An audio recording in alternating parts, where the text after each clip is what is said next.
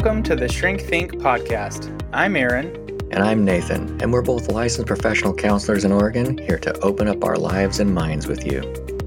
We'll share some of our experience as counselors, business owners, and most important of all, as everyday people.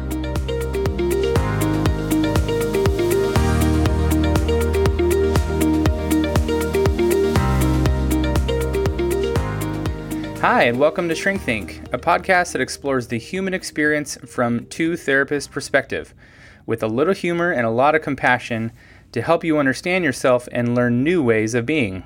We are excited to wrap up our five part series on the fear triangle that we've been talking about over the last several weeks. The fear triangle is this crazy cycle that people get on. If you are just catching up here, hopefully you've listened to all of them. If you haven't, go back and listen to all of them because it really sets this episode up where we want to talk today about how do you get off this crazy cycle that you might get in within yourself and in your relationships where you are driven by fear to protect yourself and avoid uh, taking responsibility and ultimately avoid intimacy and vulnerability in relationships.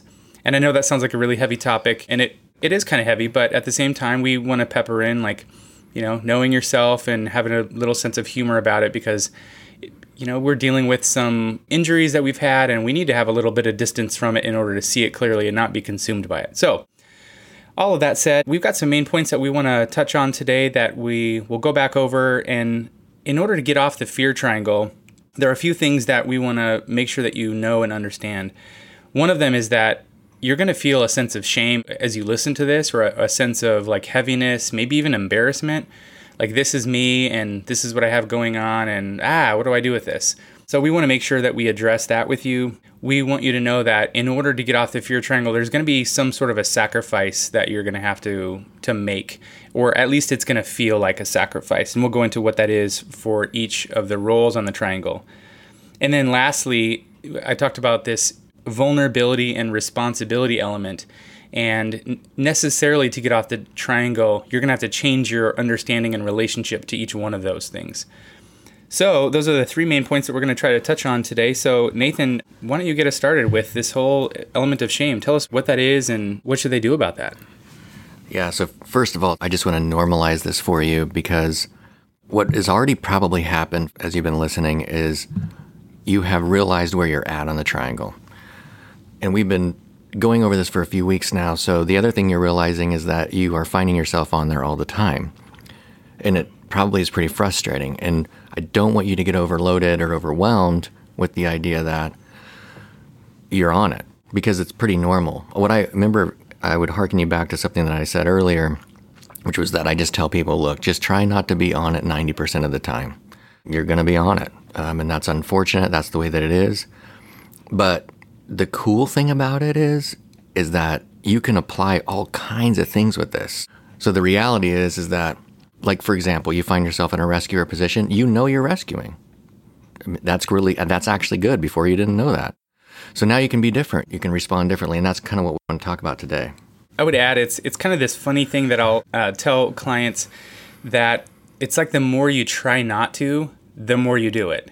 And so I'll like hold up my finger in the air, like just a you know number one, and I'll say, okay, don't look at my finger. And I'm looking at people's eyes. I'm looking at Nathan right now, and I'm like, don't look at my finger. and he's trying his hardest not to look at my finger, but you know, inevitably everybody like sneaks a little glance, like I gotta look at the finger. Like if you just give yourself permission to look at the finger, give yourself permission to say, yeah, this is what it is. This is what I am and this is what I go through. It really takes the power out of it. Then you can actually move past that issue of like, okay, I've looked at the finger. Now what do I do? So I guess that first step of shame is like just accept it. Yeah, I'm a persecutor. I'm a rescuer. This is what it looks like. Now what?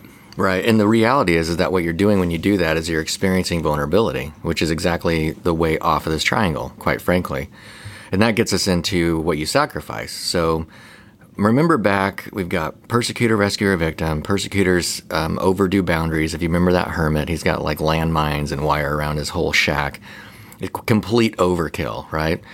And then on the other side, you've got the rescuer that is got this ability to sacrifice everything for basically a rock, if you remember the that whole analogy. So what do you got to sacrifice? Well, the rescuer is being super compassionate from the rescuer's perspective, and they're sacrificing themselves.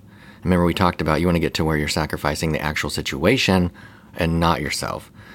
And then the persecutor is with the boundary piece, they've got to figure out how to sacrifice boundaries.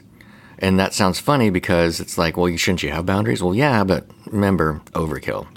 And so the victim, they've got to sacrifice this idea, this emotional experience that they're having that basically it's all about them. You know, they're horrible and they're they're drawing all the attention. The reality is that they're experiencing vulnerability in that scenario. And it's not that they're necessarily getting victimized by everybody around them. And so they need to shift over to understanding where their responsibility lies. Wow, that's really good. I think we should unpack that a bit. So, uh, just to bullet point those, we've got the persecutor has to sacrifice boundaries, or at least it feels like they're going to sacrifice boundaries. The rescuer's got to sacrifice the sense of compassion for the relationship, and then the victim has to sacrifice like being a victim and ultimately take responsibility. So um, let's start with the first one, just like we did in our, our, our shows here with the persecutor. And I was kind of you know taking on the role of persecutor here and saying, okay, I got to sacrifice these boundaries. So when I hear you say that, I think of, wow, that seems incredibly scary to do because I have to just allow myself to get walked over. I'm going to become a doormat, is what you're telling me. And that's funny because that's the first thing that occurs to folks. Um, and actually, if you have struggled a little bit with some of the details of persecutor, you can kind of identify just with that response. Because if, if your response is like, what? I don't want to be a doormat, then eh, probably your side is the persecutor. Because the rescuer has a totally different response, which we'll get into in a moment. So the reality is, is that when you're sacrificing boundaries, it's not what you're doing is is you're actually replacing that sacrifice with compassion. So you're looking at it as a trade.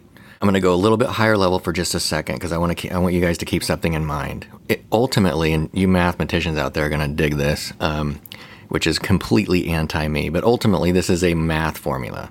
Okay, so getting off the triangle is equal parts and simultaneously boundaries plus compassion. So if you picture that math formula in your head, boundaries plus compassion equals vulnerability.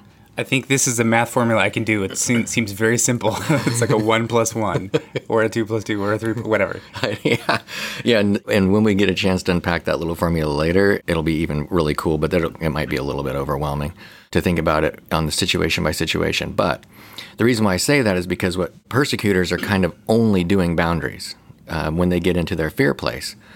And the reality is, is like you've got to entertain. Okay, I need to be compassionate here to this person. They're not trying to betray me. They're not trying to leave me. They're still here. And how can I move in some compassion to myself and to them? Yeah, I think what that looks like for me when I work through that and what I experience is when I think of the boundaries and I think of lowering those defenses, I'm essentially coming out of my little bunker, my little shelter of self protection, which in that sense has been very like self absorbed or self consumed, right? Because it's all about just protecting me or defending myself. And you could probably ask other people in your life when you're there, do you sound defensive? Do you sound kind of, you know, cut off or whatever? Or just sort of to the point or whatever? Yeah, probably because if you're in your bunker, that's what you're trying to communicate. You're just you know, sending messages outside of your bunker to the other side. There's really not a whole lot of negotiation or compassion that's going on. So when you talk about sacrificing those boundaries, if that's all we have is boundaries, then that's not a, really a relationship. So lowering those boundaries and coming out of the bunker is like that is being vulnerable. That is actually now opening yourself up to a bit of intimacy with the other person. And the fear, remember, for persecutors is if I do that, I'm going to be abandoned or betrayed. But that's the fear statement that you're holding with you, that you're carrying with you as you let down those boundaries and open yourself up to compassion. And it's that fear statement that keeps you stuck in that bunker and does not allow you to move out of it. So if you've been frustrated as, you know, you've been listening to these episodes and you've identified with a persecutor, if you've been frustrated with your your you know, and not being able to change it, that fear statement is probably a huge reason why. So you have to understand that letting those boundaries and moving toward compassion is challenging that fear statement. It's saying to yourself, okay, I know it feels like I'm going to be abandoned or I'm going to be betrayed, but is that really true? And one of the things that you can do actually, I think we talked about it in one one of the previous episodes, is you can put words to that. You can say to the other person, and you know, it's funny when you can identify that fear statement, and then you can be in a in an argument, maybe about like nothing, right? It's like about you know going to the grocery store or something, and you realize that there's some abandonment or betrayal wound that's coming up. If you can put words to that in the middle of the argument and say, "Well, I don't want to blank blank because I feel like you're going to abandon me or betray me." Yeah, there's like this heavy silence that's like, what in the world are you talking about? Like, I'm just doing this. All of a sudden, you become really aware that this wound is not from the right now, it's from something in the past. And that's perfect because you now know, wow, okay, this has nothing to do with what's going on right now. Right. What you just ended on there is great. Um, it doesn't have anything to do with right now. And it's not even speculation belief that has been built on top of over years and years. And this gets me back to starting in the very beginning when we were talking in this episode. Don't be ashamed. This is something that you didn't even know of until Aaron and I were bringing it up and really pestering you with it. And now you're like, oh no, you know. And it's like, hey man, you just got to be compassionate with yourself. You didn't deserve what happened to you a long time ago, and you've bounded yourself so it doesn't happen again. And the reality is, is that you're an adult now and you have a lot of say over what goes on in your life and you can care for the people and it's okay for them to know that.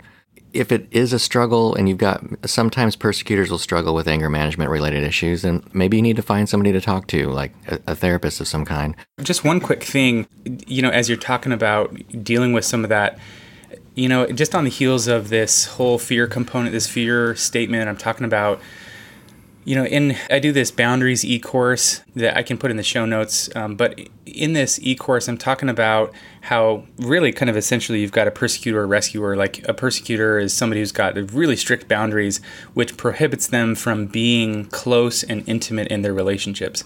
And I think persecutors want closeness. They want people to be close, but they're also terrified at the same time. And so getting off the triangle means opening yourself up to the possibility of letting people in and being close to people, which again is simultaneously very scary, but also incredibly rewarding. And so when you put that fear statement out there and say something like, you know, I'm afraid that you're going to abandon me or betray me, it gives the other person an opportunity to know what your need is and to actually take care of it, like to meet it, to protect it, and to say, hey, you know what? Thanks for sharing that with me. I, like, I didn't know you were feeling that way. Make sure to do whatever it is you need me to do so that I don't hurt you you know, whether it's like I'll just communicate with you more or be more upfront about what's happening, it, whatever the case may be, that feels really good to a persecutor because all of a sudden you've moved from a powerless position, like there's nothing I can do over this fear, to wow, I can actually say something and do something, and the other person responds, and I feel like I'm taking control over this fear. And now I feel like I'm in control of my life rather than life is in control of me.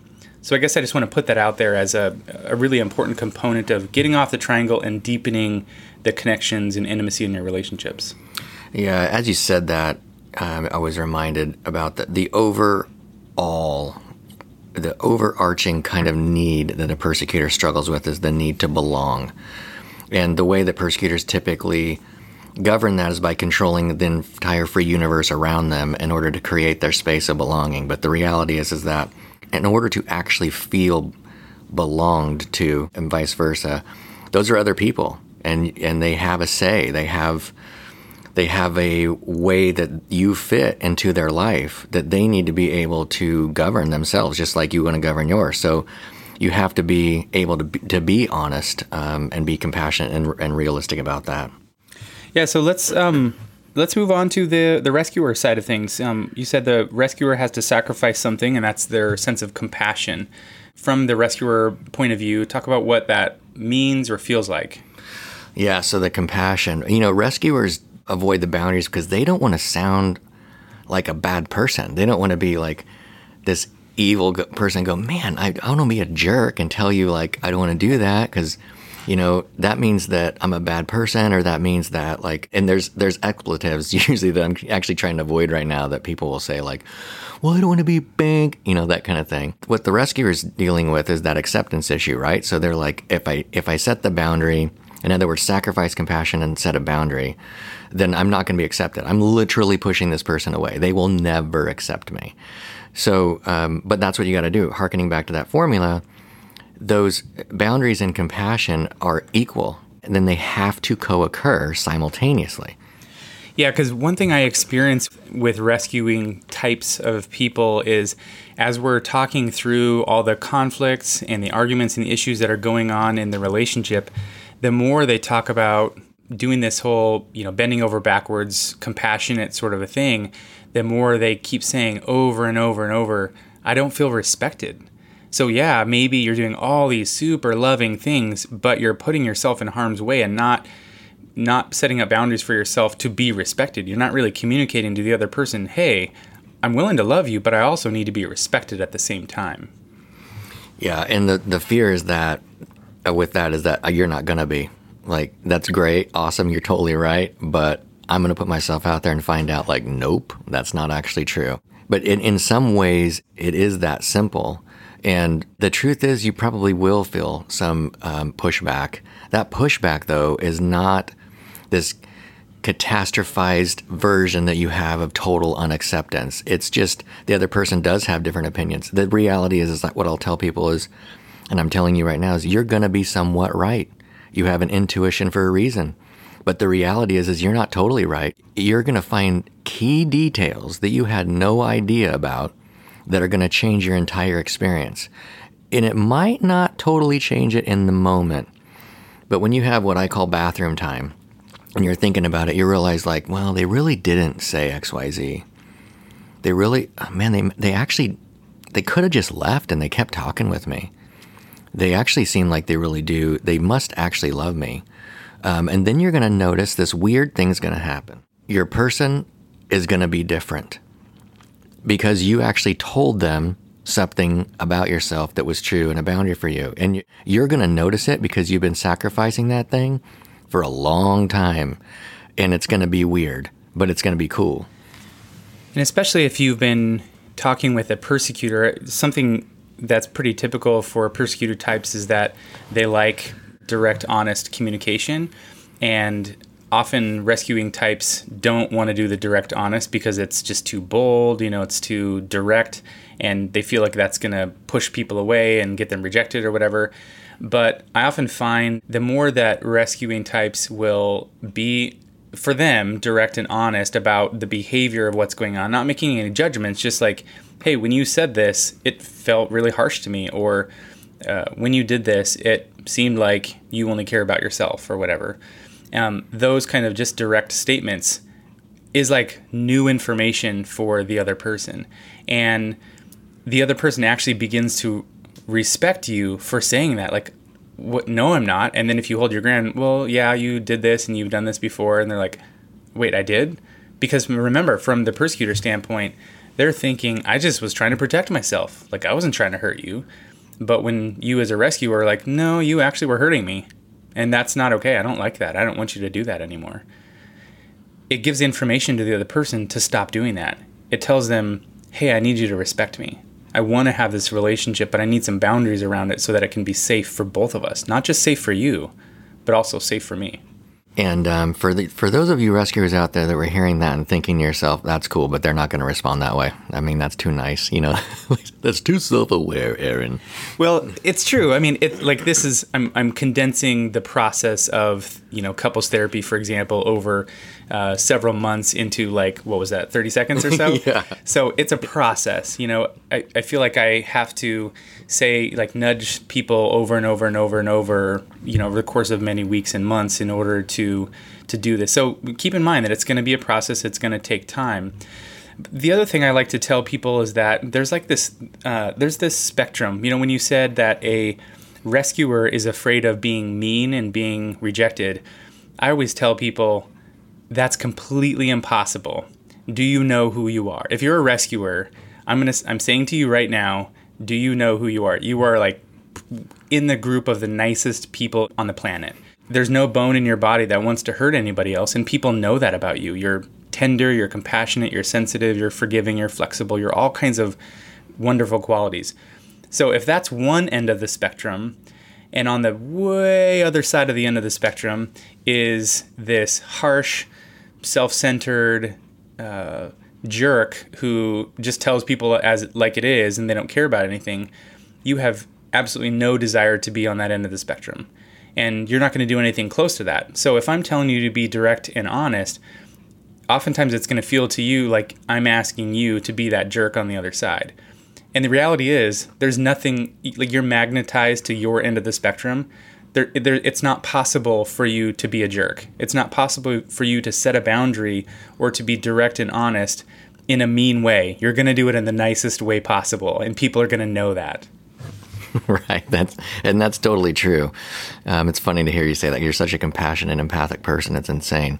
Um, but for just as Aaron was doing a solid for the persecutors earlier to, toward the rescuers in a way by saying like, "We need you to be direct." I'm going to do a solid on the other side for the rescuers and say, "Okay, but there's something that we are right about intuitively on your first response that scares the crap out of us that makes us avoid everything." But I'll tell you, rescuers, do it anyway because you're going to be wrong is what's going to happen. You're partially right, but that actually ends up being enough wrong that it's keeping you stuck.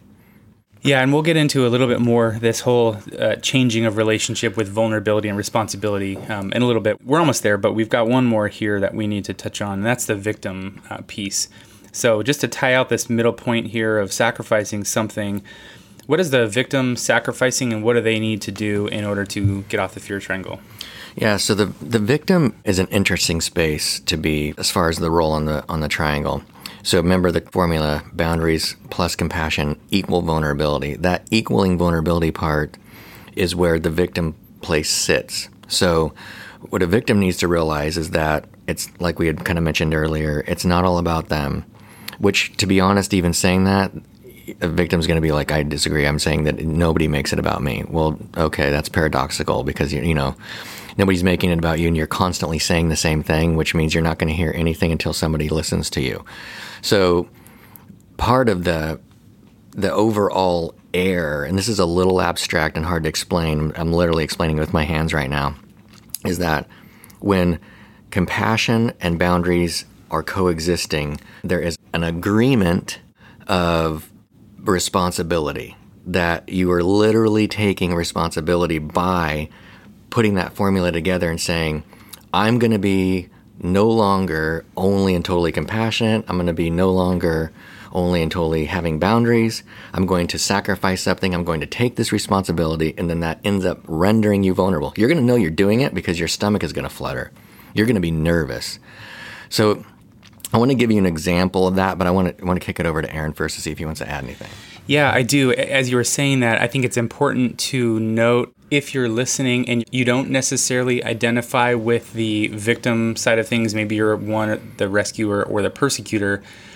As Nathan was saying that, I wonder if there was like a little flutter inside of you that's like, wait a minute, I kind of resonate with that a little bit, like a, a little moment here or a little moment there.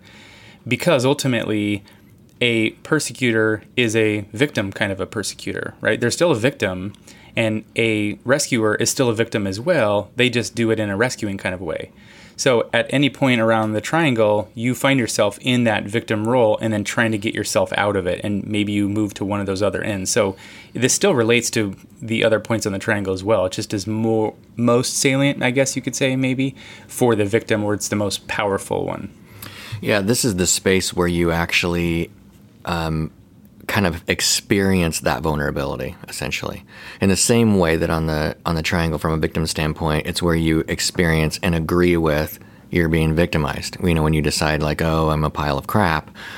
So harkening back to uh, saying it a little bit differently hopefully not belaboring it rescuers, they're fighting that sense of vulnerability and victimization in their part and from their perspective by rescuing. And persecutors are doing the same thing by persecuting. Victims just accept it. This totally sucks.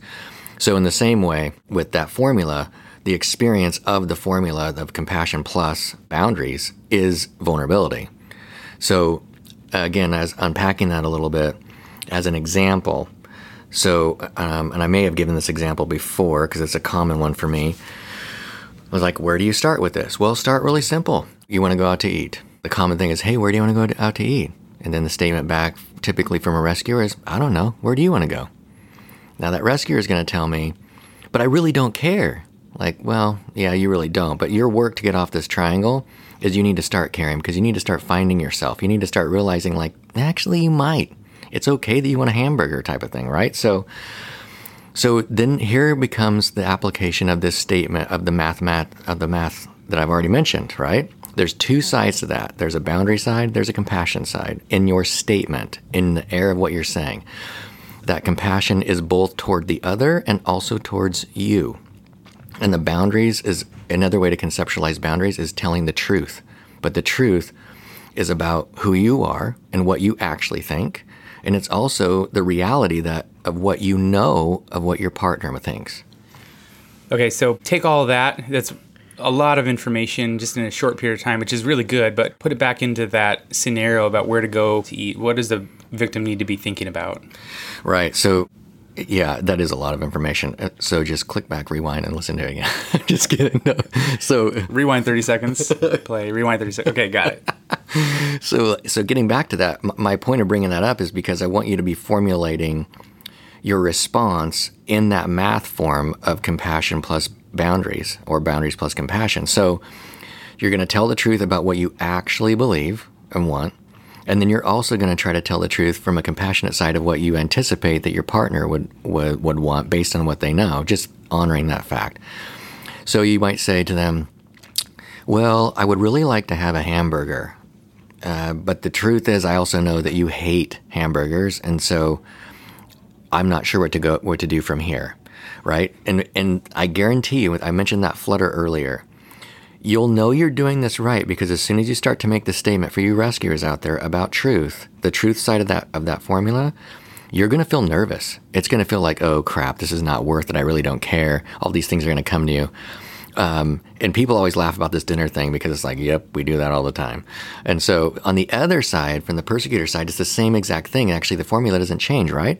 The difference is the persecutor is going to feel that weird flutter when they're when they're being more compassionate on that side of like being openly caring, and they're gonna be like, "Oh man, they're gonna be a doormat. They're gonna expect this crap from me all the time." Or, or yeah, yeah. As you're saying that, I was thinking like, okay, so I probably need to not put forward as much what I want, or maybe I say, okay, well, I'd like to do this, but what do you want to do? And maybe you have a good idea, and maybe I can actually like that idea. Because the fear would be, oh no, you're going to choose something I don't want or I don't like, and it's going to be terrible and awful. And it's just food. It's just going to, like, maybe it, maybe the meal isn't the greatest, but maybe actually I can be surprised and you can have an idea and you can be like, I know you really like this and I think we should go there. And I'm like, wow, I hadn't even thought about that. It just gives that opportunity, you know, in terms of compassion for so much more to happen than what your fear is pigeonholing you into do. Right. And so I hope the dinner analogy is helpful because it really is that simple. And, and circling back to the beginning when I said, look, it's 90% if you can stay 90% off of it. The dinner thing is also pretty helpful. I would I would honestly challenge you and ex- to exercise that because it gets you into that formula mindset of like, okay, I just need like I'll tell people, look, you can literally form this in your mind. You can have what am I going to say? What am I going to say next? Is it going is it going to be compassion? Okay. Then I have to balance that with the truth. I can't just say that okay, what am I going to? I'm going to be. I'm, there's a boundary. I need them to know this. Okay, but you're also going to have to consider compassionately where your partner's coming from. You can't just say one half. It's going to feel on the one side. Um, I think probably cumbersome on both. You know, and it'll be it'll be clunky. Give yourself some grace to be clunky. Give yourself some grace anyway because life is freaking hard, man. Yeah, and this is a process. I mean, change just takes a long time, and it's interesting. This is a little bit of a rabbit trail, but I always like to remind people that as we're working on stuff on the inside, it's it's a lot of work, and it feels like we can run miles and miles and miles and miles, but on the outside, it looks like we've only moved an inch because that's just how much has to shift around inside in order to make some actual progress. It's not really as dramatic as that, but just understand that it's a process, it takes time, and that's okay. It's the same for the other person as it is for you. So we're all in this together in the same the same way. So with that, um, let's head for home here. We've just got a few minutes left. Let's talk about changing the relationship with vulnerability and responsibility. We've been talking about that quite a bit what is the relationship uh, in terms of being on the fear triangle when you're in the midst of fear? What's your relationship with vulnerability and responsibility? And then as you're getting off of the triangle, how is it different? What's your new relationship with vulnerability and responsibility? As you're on the triangle, um, you are outright avoiding vulnerability at all cost. And in order to do that, you'll sacrifice all kinds of responsibility and shift it over to your partner as much as possible because it's all their fault. That's why you feel like this. They just need to change. So your responsibility becomes um, how can I control them so that they will feel differently and then act differently? And that's true for for all points on the triangle, just in lots of different mm-hmm. ways. For the persecutor in their own persecutor way, the rescuer in their own rescuing way, and the victim in their own victimy way. That way it's global. And what we've been sharing with you is how it looks, like the actual tangibles of how it looks. So, how that shifts uh, is that you end up taking responsibility for your own actions rather than the actions of others and have to actually look at those like, wow, I don't, you know, if you're a persecutor, like, that was not caring. I want them to care about me. I didn't realize that that wasn't. For a rescuer, it's like, wow, I need to put myself out there. I actually have to say something. I do have something there to be said, and apparently I'm not doing it. And honestly, rescuers, sometimes you don't realize you're not doing it. You think you've been doing it this whole time. And so that's kind of, I guess, the overall piece. Yeah, no, I, I think that's it. I it's interesting whenever I talk about changing your relationship with these feelings or these concepts. I don't if that's the right word. You know, vulnerability and responsibility whenever I talk about changing your relationship with this thing, people are always like, oh, that's interesting. I never really thought that I had a relationship with vulnerability or that I had a certain kind of a relationship with responsibility. Just like I didn't realize I had a certain relationship with food. But when I think about what is my relationship with food, I can see, oh, I tend to do this with it, or I need to do more of that with it. So that's kind of what I, I want you to think about with this is what is your relationship with these things and how can it improve? How can it get healthier so that you're respecting these things and you're doing I guess the things that we've been talking about in this this episode uh, a lot more, and more specifically, a lot more intentionally. The reality is, is that this stuff is um, I think we could probably talk a lot more because there's different situations out there to be explored. Fear statements take a while to develop. And honestly, we're doing a podcast explaining an actually overall kind of a 35,000 foot view of this, even though it seems like we've gotten into some specifics. When I go to teach this thing in its entirety, it took almost two hours and some big details in a group therapy situation that I was in. And, and, when I did that, I was like, wow, this is bigger than I thought. I want you to keep in mind that also. I'm saying that also because um, you can make some you can start to make some changes and you can be you can be great about it but give yourself some grace because it's not all about you learn five tips on a podcast and then everything's great right but if that does happen, please leave us a comment somewhere on our social media to let everyone know how amazing it was. yes. um, no, but honestly, I, I will say, just as we're as we're closing up here, we would love to hear from you. Um, you know, we talk with people all the time about this, and we get some individual feedback. And now we're putting this on our podcast. We would love to hear how you're interacting with it, what you think about all these concepts. And I'm sure there are elements of this that we haven't touched on, maybe that we do usually talk about that we didn't go into here, or maybe uh, you could give us some ideas of things that you might be thinking about or wrestling with that we didn't haven't even thought of before.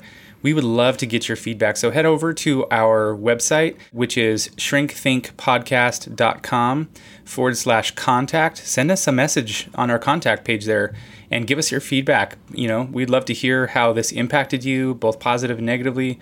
And also, if there's any element of this that you would like us to speak into, we I'm sure we'll circle back around to this at some point on our podcast again. So, thanks for taking the time to follow us through this whole fear triangle journey and going through some difficult things, but hopefully it wasn't too hard and you have some more awareness about it and ultimately you know we want this to be beneficial for you. And if you're not on the triangle and you just found this uh, just listening because you were curious i hope it was interesting. So thanks for taking the time. All right. Thank you very much everyone. I hope you have a great day we're going to be shifting gears on our next upcoming episodes to some interviews with some folks that we know. So uh, stay tuned for the next several episodes where we will be interviewing some, they actually happen to be therapists. One of them is a mediator, and interviewing them about some of the successes they've had, the fear, imposter syndrome, insecurity, self doubt that they've gone through, and how they've dealt with it.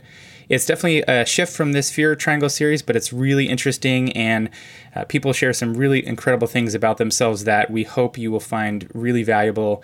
So stay tuned for those upcoming episodes. Thanks for listening to our show. Don't forget to head over to Apple Podcasts, Spotify, Stitcher, or wherever you get your podcast to leave us a review and subscribe to our podcast so you never miss an episode. You can also visit our website at www.shrinkthinkpodcast.com forward slash course and sign up for our free email course, Nine Ways to Overcome Fear and Self Doubt. And you'll get nine weeks worth of customized, practical strategies you can use to get past the fear that's holding you back in your life. Thanks again for listening.